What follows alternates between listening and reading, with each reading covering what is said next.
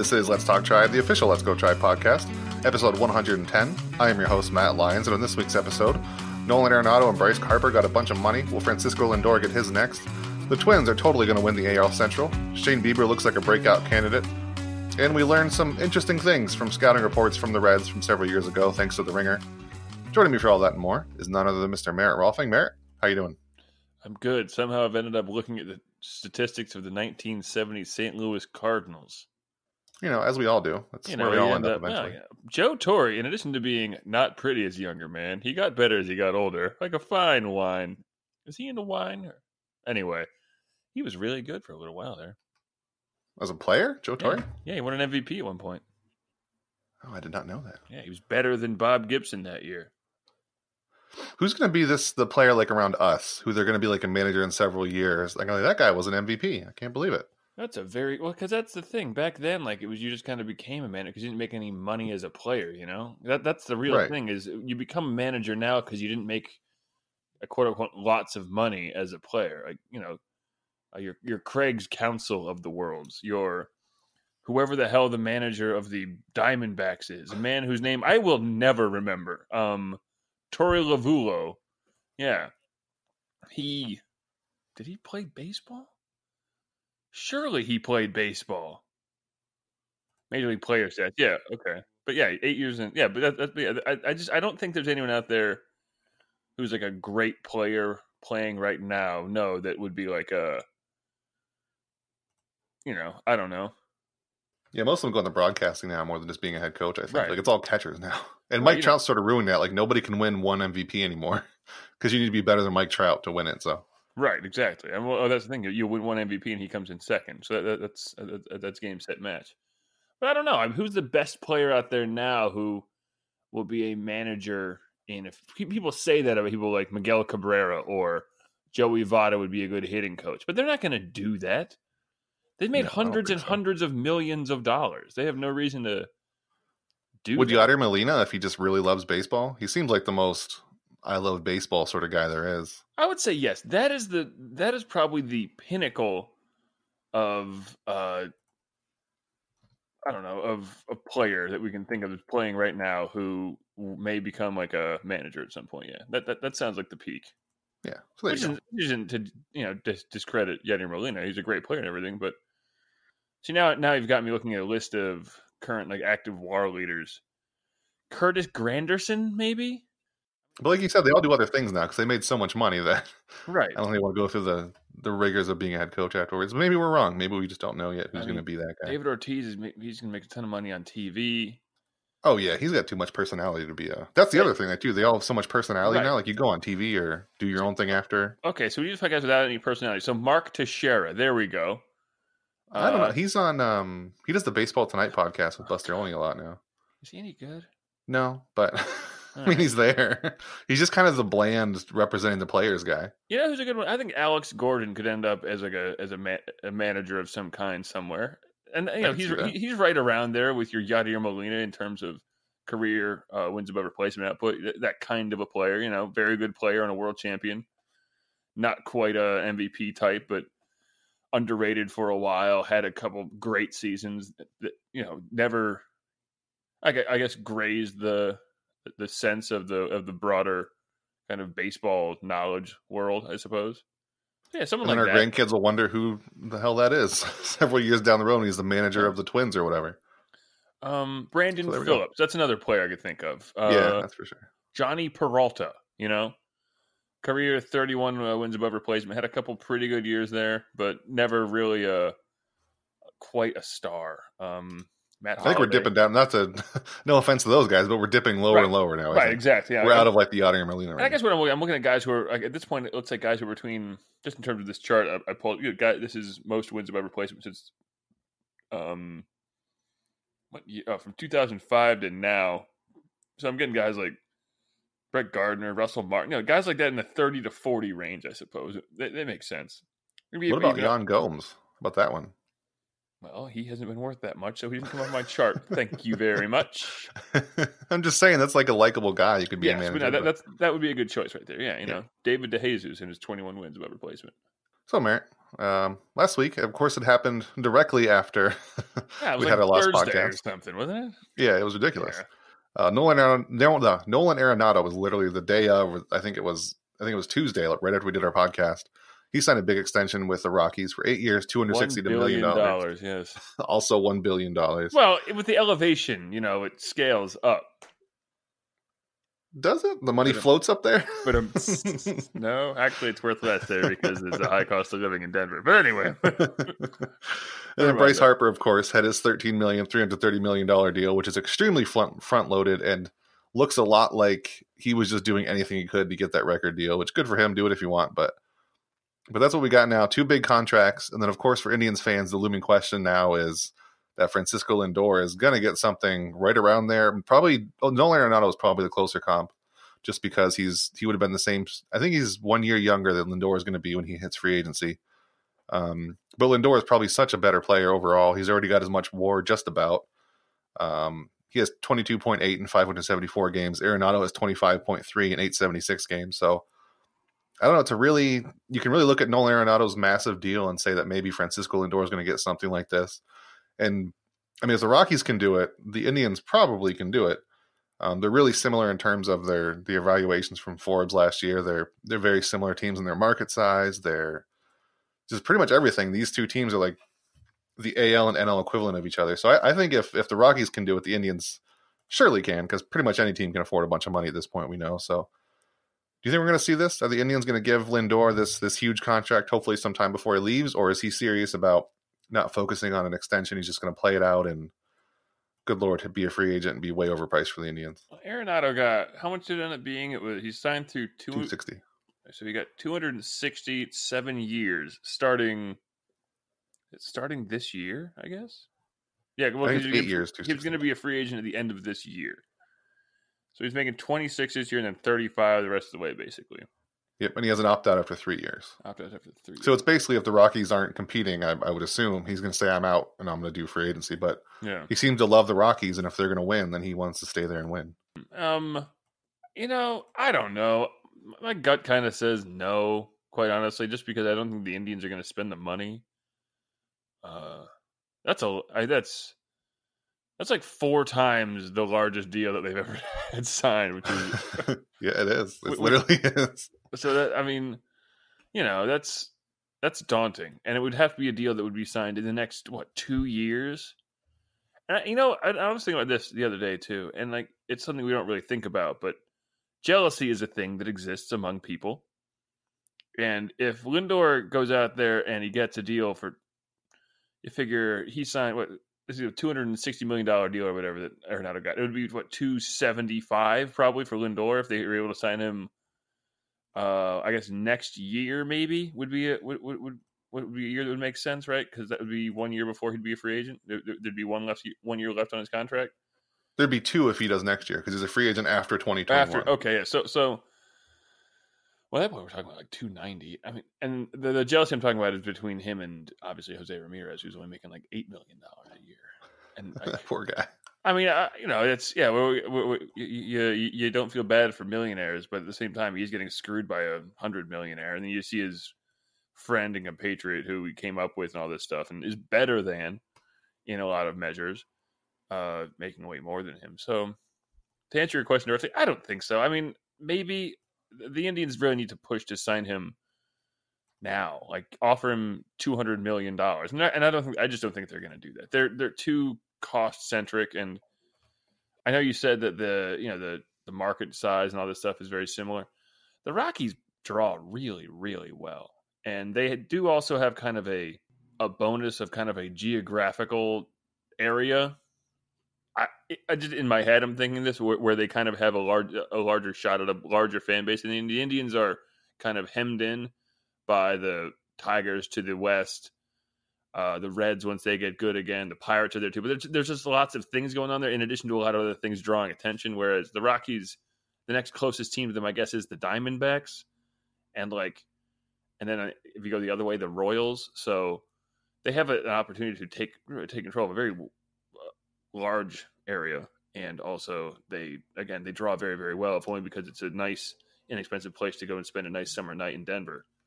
Um, I know you could say that about Cleveland, Ohio, too, and Progressive Field, but I just don't think it's fair to compare Denver, Colorado to Cleveland, Ohio in at any point in time because it's well, I just I just don't wow, Merritt. So just this just No. in, Merritt Rolfing Have hates Cleveland, Denver, Ohio. man? It's really nice. that, whole, that whole area is I haven't, but I know what you're talking about. It sounds Um, really nice.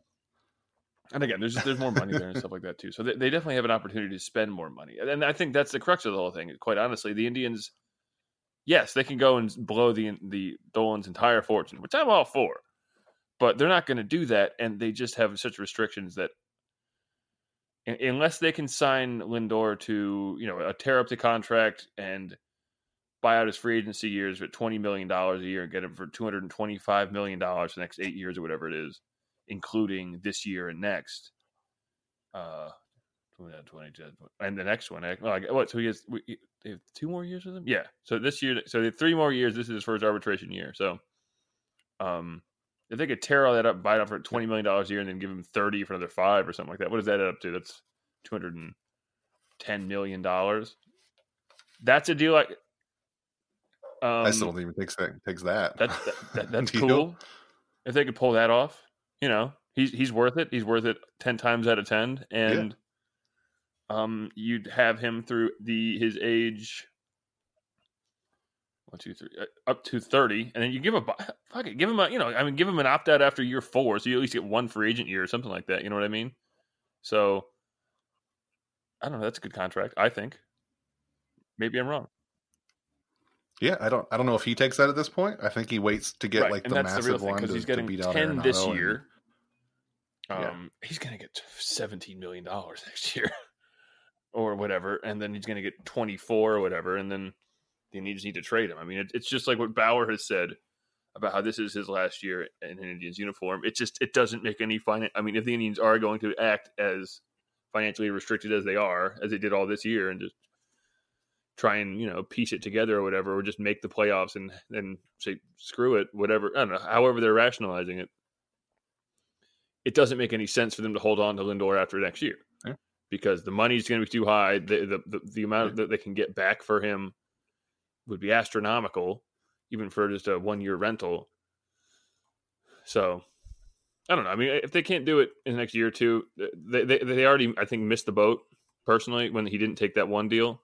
Man, can you imagine if they were just a couple million off there? Even if it was like 20 million away. Like if he would have taken it for seven years, 120 million, and they said no. You know, he's at 140. If he said That'll look real seven bad. years, 150 million dollars, you know what I mean? Like, yeah. no, fire everybody. Like, damn, that's a bad look. Jesus, after the 2017, what that, that was after 2017, right? That was in 2016 too. So he, he hadn't even That was after 2016. the gas really yet. Jesus Christ. No, that was before his like eight war season. That's just oh, when he when he only went to the World Series. That was what that was. And I think he's playing it really well from a PR perspective too, like taking the 10 million in his first year Yeah. and saying, No, "Look I how much money that is. Of course, I'll take it." Like he's doing a really good job of not making himself look greedy, Oh, but yeah, you know well, he knows how Again, much these he's guys really have worth, agents. They're not stupid. Like they Right. they know. Uh, Ramirez was. I mean, and we've. I think we've talked about this before. Like Lindor is a top prospect, first round pick, all this stuff. He was number one. Everything. Everyone talked about him constantly in the run up to his his debut. Th- that only serves to help him and you know build a his ego and b his market. Someone like Ramirez had none of that. He is a man who built himself. He he saw his opportunity to get, you know, again, life changing money, and he took it, and he's better off for it. And the Indians are better off for it too, obviously.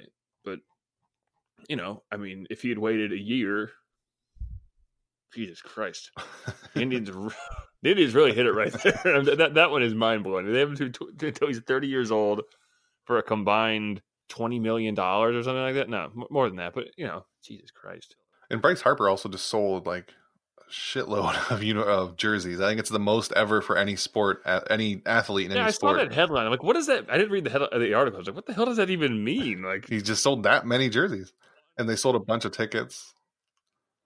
It's ridiculous. I, I wonder, like, so teams don't get that when they sign an extension. Really, I can't imagine any more Arenado jerseys, or I'm sure more, but not that kind of inflection of Arenado Right. jerseys went out. They've Right. already just expected him to be there, so that's kind of an interesting difference for a team between choosing to extend a guy or bring in a big name free agent. I guess that's just the the benefit you pay for paying a, a quite a bit more for a free agent besides extending a guy when he's still on your team. It really does open up the, a window too for um, hipsters uh, in Philadelphia because they can get something who isn't Bryce Harper. They could get a player like I don't know. Well, they could just start wearing their old Carlos Santana uh, baby blue one. I've always loved wear, Scott Kingery. Uh, know, be, yeah, you know, yeah, you're, you're sick uh, Odubel Herrera jersey, or you know, I mean, obviously you can go with Rhys Hoskins if you want, but I don't know. I mean, me, I'd go with uh, one of the one of those cool pitchers that I like. Like, uh, I mean, Velasquez is an obvious one, but who's that one pitcher with a nice curveball that I really like? Aaron Nola. No, the other one. Uh, he didn't pitch very much last year because he was injured. Oh, Jerad Eickhoff. That's who it was. I was a big fan of his when he was younger, er, when he was like a rookie. He had a big time rookie season and a very nice second season. So, and he fell off the table. I think he got Tommy John surgery. Oh no, I'm sorry. He has carpal tunnel syndrome and experience recurring symptoms. So, so you're just going to walk down Philadelphia wearing your Eickhoff jersey and snubbing your nose at Bryce Harper fans? oh, Harper, I got on the bandwagon, buddy. I was here when Eickhoff was, was, was twirling curveballs up there. That was a year ago. Yeah, whatever. We didn't need Get no Harper. We were going to win the World Series anyway. Uh, I guess you could always just wear a Jim Thome jersey. I was looking at that. Like the, the Phillies fans are saying this compares the, the Jim Thome. It's really weird seeing people be excited about Jim Thome signing somewhere else because I'm so used to Indians fans being so upset at Thome signing elsewhere. So I know. Well, he was, you know, he's a good player and people like him. Remember when he when he got a statue and then signed somewhere else? That was great. but everybody always loves that guy. I'll never forget that. And then he's got a nice statue. Know, well, it's because he's, he's he's he's a big happy boy, you know, and that was a Hall of Famer. So now the Hall of Fame is happy he signed them. There you go. so, Mayor, I have some bad news for you. Um, I hate to break it to you, but uh, well, I don't listen to bad news. So, but the uh, the nope. Twins, they're going to win the AL Central in 2019. They're the breakout I mean, yeah, team. That's what Joe Sheehan said. That's what Jon Morosi has said. So, I mean, it's going to happen. Um, yeah, I don't know if you saw this, but um, so Baseball America, Joe Sheehan wrote it for that, and then Jon Morosi, I guess, went on MLB Network with mostly the same thing. I didn't listen to it; I didn't get a chance to, but I'm, I'm assuming it's mostly the same talking points. But they're both talk, basically talking about the, the combination of the upside of Byron Buxton, Miguel Sano, um, maybe Jorge Polanco. But anyway, they have they have a lot of upside going on there. I've always been a big Byron Buxton fan. If he would stop getting injured and just could just do it over a whole season. Even though he's on the Twins, I've always loved speedy center fielders, and he's the epitome of it. Um, but combine that with the fact that they have Nelson Cruz now, and they, are two years removed from a wild card game. They they seem like a team who could win. We thought last year they'd be a lot better, and I actually wrote earlier in the offseason that I want the Twins to be better, just to, to to quote Terry Francona to put a rocket in the Indians' ass, like Ernie Clement when he comes in spring training. Um, but it just seemed like they could do with with somebody in the AL Central giving them some challenges, and it would make the regular season way more watchable for us, just in general, to not be blowing away the competition. But I still don't know if it's quite true. Max Kepler, maybe he'll be okay. Um, but everybody seems to skim over just how bad the rotation is going to be outside of Jose Berrios. I know. I was, I was just going to say there. I mean, Kyle Gibson is fine. I guess I don't know about being a number two. I didn't realize they had Michael Pineda of all people. Like, whoa! I that's their number four pitcher. Him. In case you want to remember that the Indians but, is Mike Clevinger. Like that's the thing. They're they have him. They have Odorizzi, Jake Odorizzi, who's who had some good years down in Tampa Bay. I, there, there's nothing wrong there. It's just he hasn't been good in two years. Also, he wasn't very good for the Twins in uh, 2018. What 164 innings. Was fine. You know, 134 whip, 449 ERA, but again, the, yeah, their rotation just isn't there. And then you look at the fact that, to be quite honest with you, I, I just just I need to confirm this, but okay, so he bats right.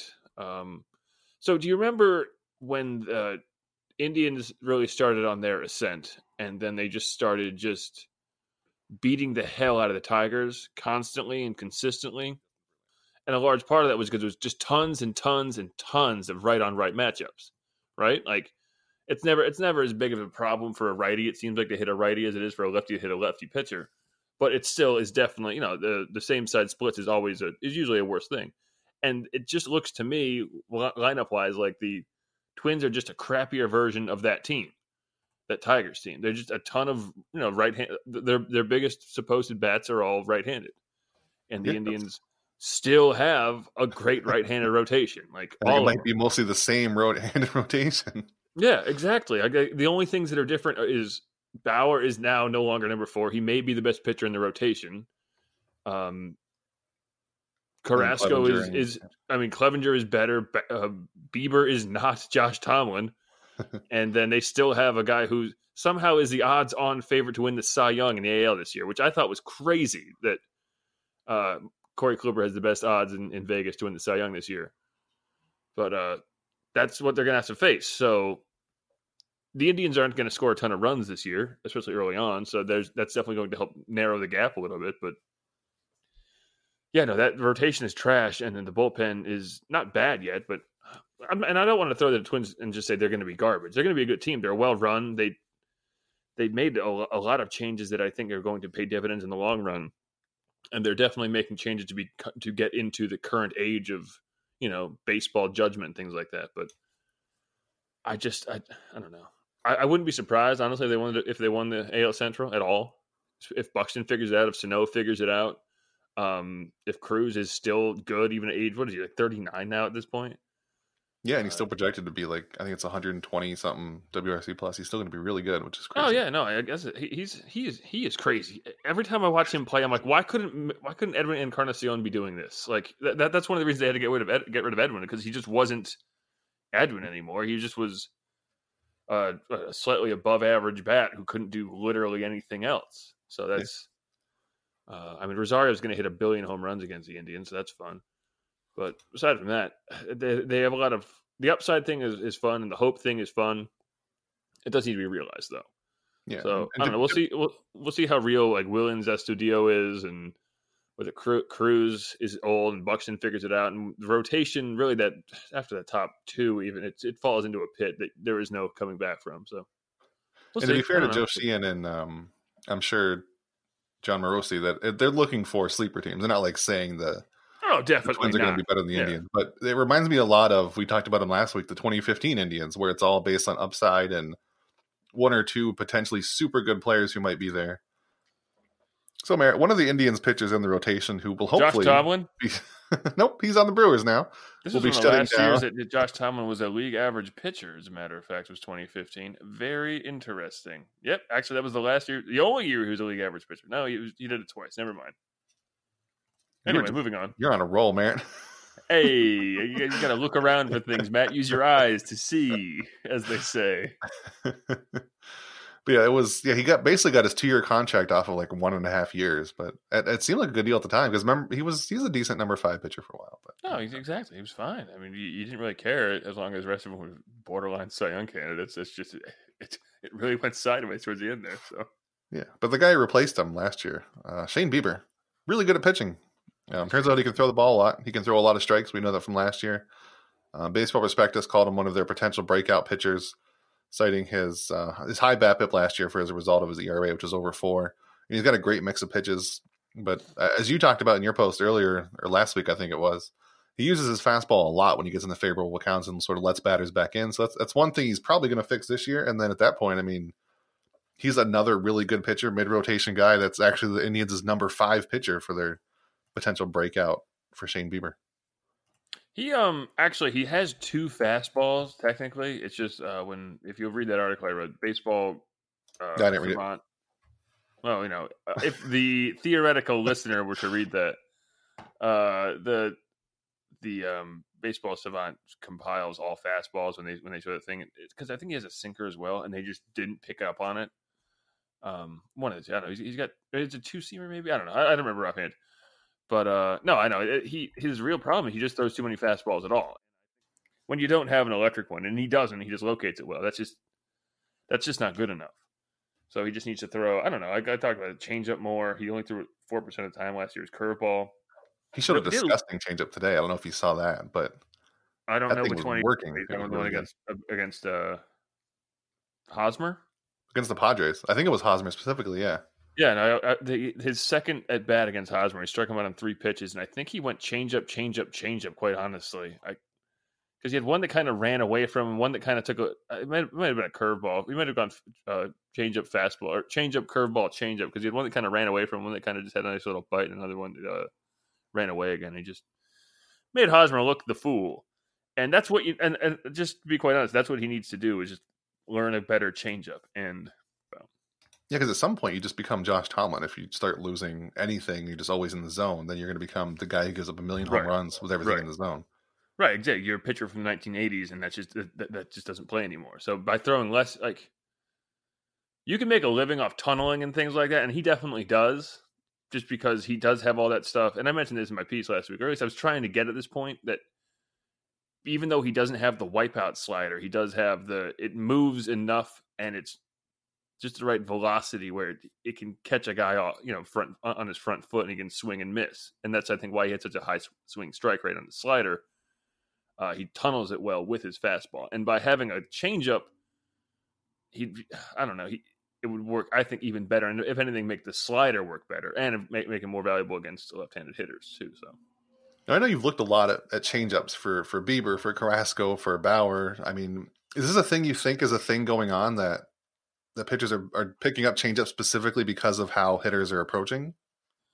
I mean, it's something I've thought about for a long time. Is is well, I mean, the, the changeup is it's it's a it's a it's a great. You need a you need a third pitch, and if you already have a breaking ball, and my thought process is you need an off speed pitch, and the the other value of the, of the changeup is it's good against opposite handed hitters. So if you already have a breaking pitch and a fastball, the breaking pitch is almost always going to break away from the same sided um, hitter as you are. And like the curveball, whether it breaks down, it's still going to have a bit of a run away too. The changeup just works against the opposite guys because generally a, a changeup, it's more so a circle change, but you know a typical change will will have a bit of a arm side fade to it, so it'll give you a little bit of a chance to miss some bets that way too. It's, it's just it's about creating deception, I guess, is what I always think about, and um, I mean, even in this world, in the era of power and you know more power and more and more power, you you still need to be able to deceive. It's not just hundred mile an hour fastballs that makes Aroldis Chapman so great. That wipeout slider also helps, and catching guys unawares. I remember remember last year I wrote that piece about um maybe a year year and a half ago now something like. I don't know a while back I wrote a piece about Andrew Miller and about how his pitching splits on his slider and his fastball were like 50-50 and it was basically just like it was basically just, you're going up there just straight up game theory the entire time. Like you, you're you're you're damned if you do, damned if you don't. Where you have to if if he throws this now, then what's he going to throw next? Well, obviously he's going to throw the fastball next. But what if he's so it it creates a sense of indecision. So and that I think is for someone who doesn't have a a killer fastball like Bieber, he needs to be able to create the indecision more. And by having a third pitch and that being a changeup, I think it tunnels better than like a than a big looping curveball, just because it. I don't know. It's it's moving at a similar velocity. It seems like just because of the arm speed, even if it's coming in at five to ten miles an hour slower. That's all I think. Of. I don't know. The changeup was in vogue like four years ago, and obviously the, the the the Rays still really focus on it a lot. If you're a Rays pitcher, you still need to have a good changeup. And Yeah, it Uh, feels like it's coming back in general. Just the Indians are using it a lot more too because Bauer is trying to learn it. So Well, and he just wants to have the the peak pitch of every single thing too. So I think he's a bit of an outlier. But it's just, I mean, honestly, we've seen uh, Kluber get by with without a changeup for the most part. He doesn't really throw any. He throws uh, what uh, he's got a four seam, a, a sinker, a cutter, and his, his slurve. So over at the Ringer, somebody was nice enough to dump off a bunch of scouting reports for the Reds. Which before we even get into all this, like who the hell did that? I know. like, the article just starts. We got these. My we got several how? years of hundreds of scouting reports from Like- just some former office front office. Legally, did they know about this? Did he just have it lying around? He's like, oh, I forgot about these. Oh, I have a thumb drive chock full of these. well, for anybody who doesn't know, the Ringer got um, they're going to do a three part series of just analyzing just hundreds of I think it was either hundreds or in the hundreds. It was dozens. We can go with dozens Mhm. of scouting reports from the early the late 90s and the early 2000s. Um, there was a lot of really good stuff, and even just this first part, um, a couple of things that stuck out to me were on you know the 2080 scale they use. Everything sort of just gets lumped in the middle because everybody's afraid to Yeah, it's barf. I hate it. right to call somebody too good or too bad which by the way is always my problem with like movie and video game reviews. It's always if it's below an 8 it's considered bad. So what's the point of having everything down there? So it's sort of the same thing with the 2080 scale as it turns out which i don't think is a surprise to many people. Um, the most important thing ended up usually being like the number of reports for a player because it showed that a team was really interested in that player and they they oftentimes ended up being good because the team was so focused. It didn't matter what the the report said, just the fact that they were following that guy so much because the reports were oftentimes just so bad. The only thing that was really accurate was speed. They only used the 2080 scale because they used a Mhm. stopwatch. So it was really easy to tell that this guy is fast. And then, of course, my favorite thing from the whole the whole article is about Joey Votto. That's somebody's scouting report on him. It was quote to date he has been way out of his element, not ready for pro ball. Later on, he said he has a long, slow uppercut swing, different attitude, probably the result of Canadian background. And he concluded, not a major Mhm. league prospect, expressed love for the game in pre-draft conversation. He'll need it. That's Joey Votto, by the way, one of the best patient hitters in all of baseball. Listen, you can't trust Canadians. That's what you need to learn about this first. Uh, Jason Bay, can't trust him. Uh, who are some other Canadian players? Joey Votto. Wait, no, we did that one. I already said that one. There's some pitcher who's good, who's a Canadian guy. James Paxton. James Paxton, that's the one. Big Maple, yeah. but still, like we were saying before the show, like it I guess it makes sense because because walks don't show up very well in a scouting report.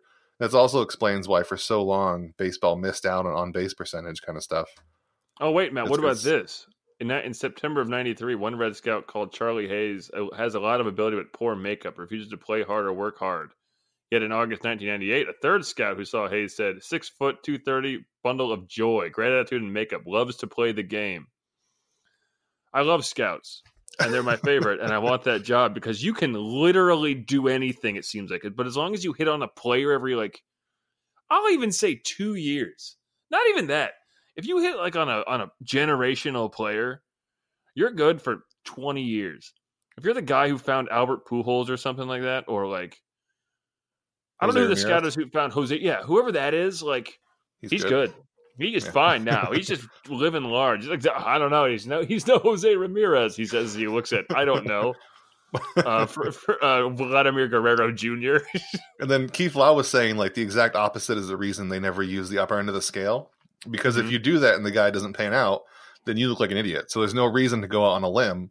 So everybody just sticks around the 55, 65 range so that nobody gets fired or called out on a bad which is like which is crazy because like I, I think I think that's as much a, a kind of a statement on not on just on the scouts lack of willingness to go out on a limb as it is the front office's lack of willing, willingness to see any nuance in that. You know, like if I say a guy has 80 power, that doesn't mean I think he's going to hit 87 home runs a day.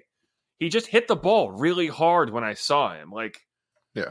the like the scouts don't go and watch a player for, you know, a, all they don't follow one player all season. They travel all over the place. They and they might hang around for, you know, uh, like I remember when I was when I was living in Lexington, Kentucky, and I I'd go to a lot of uh, Legends games, and there'd always be scouts there. And I never saw the same ones all the time, but I saw a lot of the same faces a lot of different times. So they stay in similar routes and stuff, but like they'll go then they'll be there for like a series or something like that, and like that's what you draw your uh your entire judgment off of, which is silly because I remember I think it was last year and there was someone who was writing an article. I can't remember what it was. I want to say it was at Fangraphs, but like basically what it was saying was like if you if you looked at Mike at Mike Trout's numbers from the beginning of 2018, the first 10 games of the season.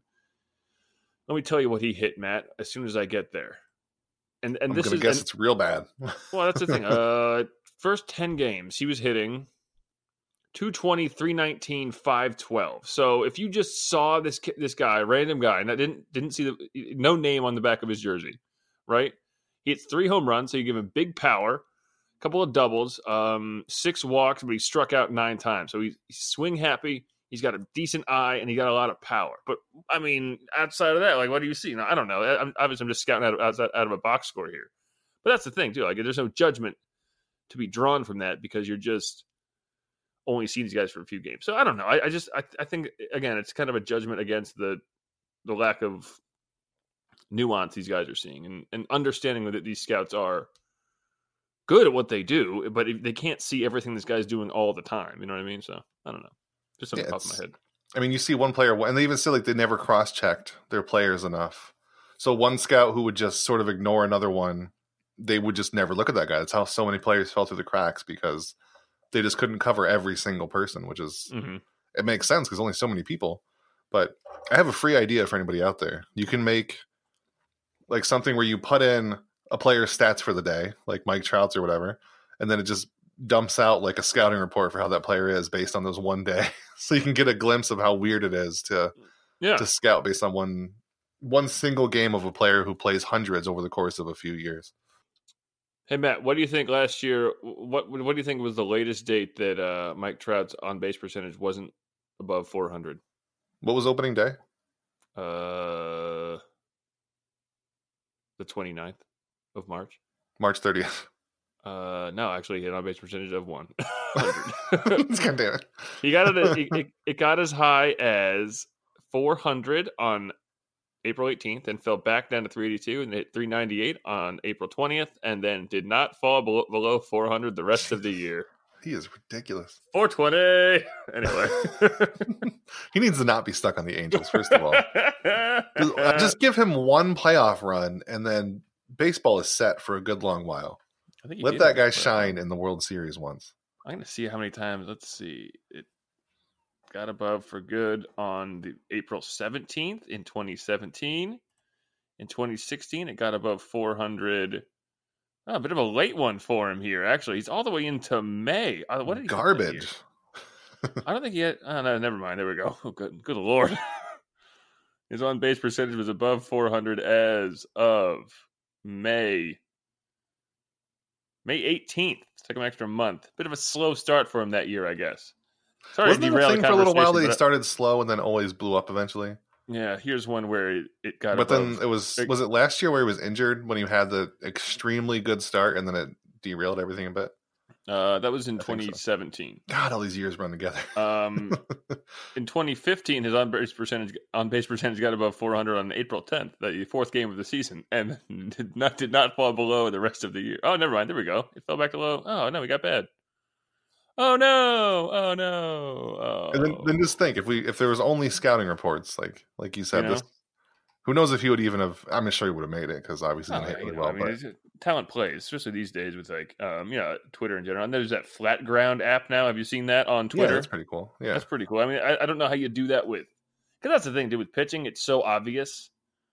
The guy throws hundred miles an hour. Yeah, we should probably give him a look. Hmm. But I mean it's still it's- hard it- to find those guys probably if they're Right. Well, but that's the thing. some like, kid that, in Kentucky so like that at least gives people an, an opportunity. Hitting is so much harder. Like you know that guy's judgment of Joey Votto. Maybe it was fair. Maybe he just looked like shit for a couple games. Um, but it's just an it's- angry Canadian who didn't have the right attitude Yeah, he's just a grumpy Canadian who couldn't get the good maple syrup wherever he was playing. So I don't know. Maybe it's just knowing. I mean, it, it, especially hitting is such a grind, and and the value of Joey Votto is in the long run. So I don't know. I mean, I'm not, I'm not going to fault the guy. He was kind of right in a way, a stupid way, but still, you know. Uh, I, I like the idea that um, if he ga- if he gained patience, Vladimir Guerrero would become a good hitter, and he did not, and he became a good hitter anyway.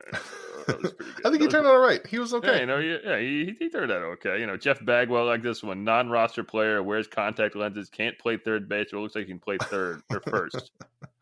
And there's even, um, I mean, some of this stuff is all like lightheartedly weird and fun, but they also get into the point that a lot of it is like racial prejudice on the on the part of scouts. Oh, without a doubt. I mean, how much uh, you know for the first fifty years of baseball, if you're Cuban, you're you're either a banjo hitting center, uh, a banjo hitting middle infielder, or a, or a pitcher who throws or a lefty who throws curveballs, and that's it. That's all that comes out of Cuba. Like, if you're not that, then you're. I don't know. I don't even know. I don't even know how people would judge that. Then you know what I mean? Like, if if suddenly a, a guy from Aroldis Chapman came out of nowhere, if that happened, I don't know. I think someone's head would explode if they saw that in 1965. or Yoenis Cespedes, if that if he came out of Cuba back then, he would have. I don't know. Again, someone's head would have exploded. He would have just probably scouted as like overly aggressive at the plate and and all this stuff that's not true just because he's he's just a not white athlete, so you're not allowed to be any of that. Too flashy in the outfield. I mean, he is really Yeah. flashy in the outfield. Like, God, I, I miss me some Yoenis Cespedes. But there were even comments about like having too many earrings and necklaces and yeah, like that stuff. That's that's the scouts getting kind of not being good at their it's job. all bull honky from a bunch of honkies. Uh, anyway, All right, Merritt. Every Monday, we ask on Facebook and Twitter for all your guys' questions that we're going to answer on the podcast. This week, we've got a few good ones. The first one comes from Ghost in the Shell. He asks, Is it weird that the Indians front office has been one step ahead this offseason? Is it weird that I think the Indians front office has been one step ahead this offseason prioritizing low risk, high risk reward moves, and acquiring multiple players that have a history of playing competent defense and high walk rates on base percentage. I don't think that's weird at all. I think that's what they've been doing. Wait, did he That's- say that they've been prioritizing low risk, high reward? Yeah, that's that's all they have. Low The- risk, high reward is the best possible option. Right. he's saying it, it's. No, yeah, I guess you're right. I, I think he's saying that he doesn't feel like other teams do that. Like other teams are just trying to get Bryce Harper, right. while the All Indians are these- focused on these guys. I've got these all star caliber players. It's great. I don't know. What, I don't. I don't know what's going on here. But I don't think it's weird at all. That's that's how they've built this team. That's how they're going to Oh, keep doing it. I think it it it translates to Facebook commenters as dumpster diving, but that's called building your team a smart way and sustainable way when you're the I, I I think it's a more positive way of that article I wrote last week about how they're kind of they're rebuilding while being division winners at the same time. yeah. So you get well, like you said, like my favorite part was seeing that you still get to watch the fun prospects come up while your team is also winning. It's yeah. like the best. also, yeah, worlds. yeah, we- we're dominating, but at the same time, like, oh, this guy could be very like. Yeah, today I was I, I tried to watch a few of Jake Bauers' uh, very irritating name to pluralize. Uh, I'm already sick of it, but uh, I was trying to watch it, a couple of his out at bats. Unfortunately, it was against the lefty, and he looked terrible. But you know, these are the things that you get excited about because Jake Bauers could be very good, or maybe he'll be bad. Like there's still a lot of potential oozing around the outfield. Maybe one of these guys will figure it out finally. For for the life, life of me, I don't know why I haven't given up on Tyler Naquin yet. But you know, um, but back to this guy's question. I need to read it again. What was it again? It's it's uh, it's it's an easy one. I think he thinks is it weird to think that the Indians have been proactive in not and in getting the kind of guys they have been for the last few years, like the Mike Napoli's, Rajai Davis, the low risk, high reward, minor league signing kind of guys. I don't think it's new, and I don't think it's really surprising all that much. No, I mean it's it. When you have the core, it's just the, the the issue now is the core isn't quite as strong as it was. When you had at least three All Star caliber hitters, as they did last year and the year before, if not four, you could plug these pieces in around the edges. It's just maybe it would make more sense to go a little more high risk, high reward. You know what I mean? I mean, in in this case, they're doing it in a different way, where I I think the floor for someone like Jake Bauers or uh, even like someone like Bradley Zimmer, like, and that's, that's something what, what, people talked about with Bradley Zimmer when he was just a prospect. Like even at his worst, he's going to be at least a valuable player. Uh, Jordan Luplow, I don't know. I mean, he's shown flashes of things in AAA, and then also shown flashes of being a quad A hitter. So I don't know. It's um, they've given themselves a higher floor than you than you could honestly hope think that they were going to be able to pull off, considering who they let walk. So I don't know, like Perez is a good catcher. I don't care what anyone says. Santana's back, and I think he'll be. I think he'll be. He'll be an above average hitter. But yeah, you have guys like Bauers and Naquin and Mart, Martin Martin. Ugh. Yeah, I'm weirdly getting really optimistic about this team now. I don't know if it's the magic of spring being back, Oh, but oh, without a doubt, buddy. Don't worry. It's it's happening. why am I so? mean, why am I feeling so optimistic about the team now? It's really it's weird. exciting. Adam Cimber's going to learn how to throw a slider, and uh, Jon Edwards is going to be a real human being. It's going to be fantastic. Mm. Um, so at Michael and Encrot, among many questions that he asked, so thank you, Mitchell. Or Mitchell, yeah, I said Michael, it's Mitchell. Um, one of them, my favorite one, was if you had to choose one player to drive across country with, who would it be? I thought about this way too much, not to lie. Most of my planning for the podcast was this question. Um, the the first thing that comes to mind is like Trevor Bauer or Mike Clevinger. Talk to the really interesting guys about baseball. But think about that. I don't want to ride cross country with an intense guy like Trevor Bauer. You're going to get into some political stuff you don't want to talk about with him. And then Mike Clevinger, Yeah, I think. You'll have to leave him somewhere in Oklahoma. Get out of the car. either one of them are just like two intensive baseball guys, and they probably don't want to talk about baseball the whole time anyway. Clevinger You're might be, I might be fine with, but I don't, I don't. I just don't know if we'd get along that well. Who? I don't know. Clevinger. Oh yeah, I think it'd be like just too intense. You think? Just as a I never- person, I think. Like my answer is Adam Plutko. Oh, because he seems kind of just like a, a weird guy. He's he's a dad now. We could talk about kids and pets and stuff. So he's like a really normal normal guy to talk to. I think. Hmm, I think the obvious answer is Cody Anderson. And the because we talk quietest. about trucks. Trucks and sweating on the farm. You'd have to have the AC on all the time when you're riding with him. Like Cody, one it's 60 degrees in here. What are you doing? Dude, it's November. What's going on here? Ooh, it's hot one today. Jesus Christ, why are you wet? It's the podcast title. Let me write that down before I forget. Anyway, why are you wet? There we go. Episode 110. Thank you. Um, That's I a good know, answer you know, too. Cody Anderson I- seems interesting. I think Cody Anderson would be fun. You know, I mean, other than that, Kipnis might be neat. He seems like a fun guy. I don't know. Driving across the country, fun. driving across the country sucks with anyone. So I, I'd almost like to be someone who I just wouldn't talk to anyway. I think And I Kipnis would- would have been fun for me like seven years ago. Yeah, you're probably right. But now he's like too much of a kid, and I'm I have kids now. No, I do not. I have a cat and might get a second one, so I'm fine, man. He'd be fun to. I'd rather watch a podcast of two people driving cross country than actually drive cross country with somebody. Maybe That's- Dan that's Otero, so again, I could leave him somewhere in Nebraska. Wait, I gotta look up. I'm not messing up Nick's name again.